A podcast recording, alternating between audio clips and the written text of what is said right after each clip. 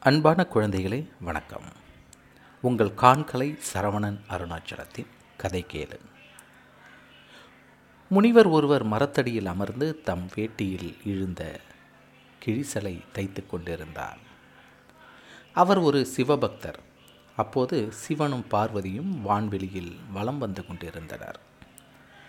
மரத்தடியில் ஒளிப்பிழம்பாய் அமர்ந்திருந்த முனிவரை கண்டதும் உளம் நெகிழ்ந்த அம்மை ஐயனை பார்த்து மரத்தடியில் பார்த்தீர்களா? என்றாள். பார்த்தேன் என்றார் பரமன். பார்த்த பிறகு சும்மா எப்படி போவது? ஏதேனும் வரம் கொடுத்து விட்டு போகலாம்.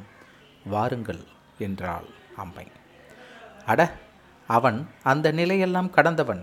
இப்போது அவனிடம் செல்வது வீண் வேலை. வேண்டாம் வா நாம் வழியே போகலாம். ஆனால் பார்வதி விடவில்லை.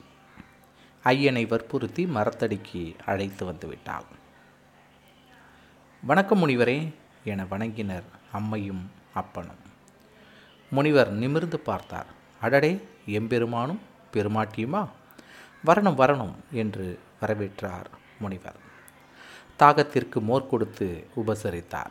அவ்வளவுதான். மீண்டும் கிழிசலை தைக்க தொடங்கிவிட்டார். சற்று நேரம் பொறுமையாக காத்திருந்து விட்டு சரி நாங்கள் விடைபெறுகிறோம். என்றனர் அம்மையும் அப்பனும். மகிழ்ச்சியாய் போய் வாருங்கள் வணக்கம் என்று சொல்லிவிட்டு மீண்டும் கிழிசலை தைக்க முனைந்தார் முனிவர்.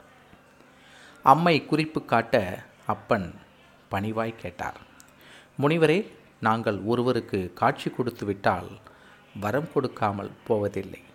எனவே தாங்கள் ஏதாவது வரம் கேளுங்கள் கொடுக்கிறோம் என்றார். முனிவர் சிரித்தார். வரமா? உங்கள் தரிசனமே எனக்கு போதும். வரம் எதுவும் வேண்டாம். உங்கள் வழியை தொடருங்கள் என்று சொல்லிவிட்டு பணியில் ஆழ்ந்தார். அப்பனும் அம்மையும் விடவில்லை. ஏதாவது வரம் கொடுக்காமல் செல்ல மாட்டோம் என்று பிடிவாதமாய் நின்றனர். முனிவர் வேறு வழியின்றி ஒரு வரம் கேட்டார்.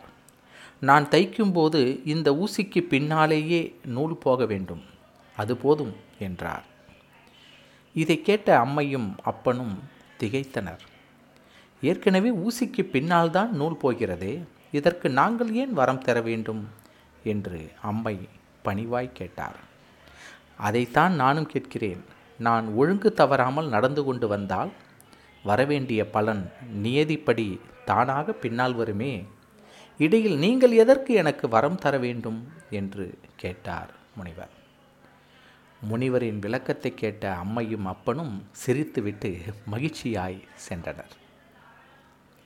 இதைத்தான் வள்ளுவர் சொல்கிறார் இருள் நீங்க இன்பம் பயக்கும் மருள் நீங்கி மாசரு காட்சி அவர்க்கு என்று. இருள் நீங்க இன்பம் பயக்கும் மருள் நீங்கி மாசரு காட்சி அவர்க்கு தூய்மையான இறை நம்பிக்கை கொண்டவர்களுக்கு நாம் சரியாக நடந்து கொண்டால் நமக்குரிய விளைவும் சரியாக இருக்கும் என்ற மனத்தெளிவு பிறக்கிறது. மீண்டும் குரலை பார்க்கலாம். இருள் நீங்க இன்பம் பயக்கும் மருள் நீங்கி மாசரு காட்சி அவர்க்கு. இருள் நீங்க இன்பம் பயக்கும் மருள் நீங்கி மாசரு காட்சி அவர்க்கு. தூய்மையான இறை நம்பிக்கை கொண்டவர்களுக்கு நாம் சரியாக நடந்து கொண்டால் நமக்குரிய விளைவும் சரியாக இருக்கும் என்ற மனத்தெளிவு பிறக்கிறது. நன்றி.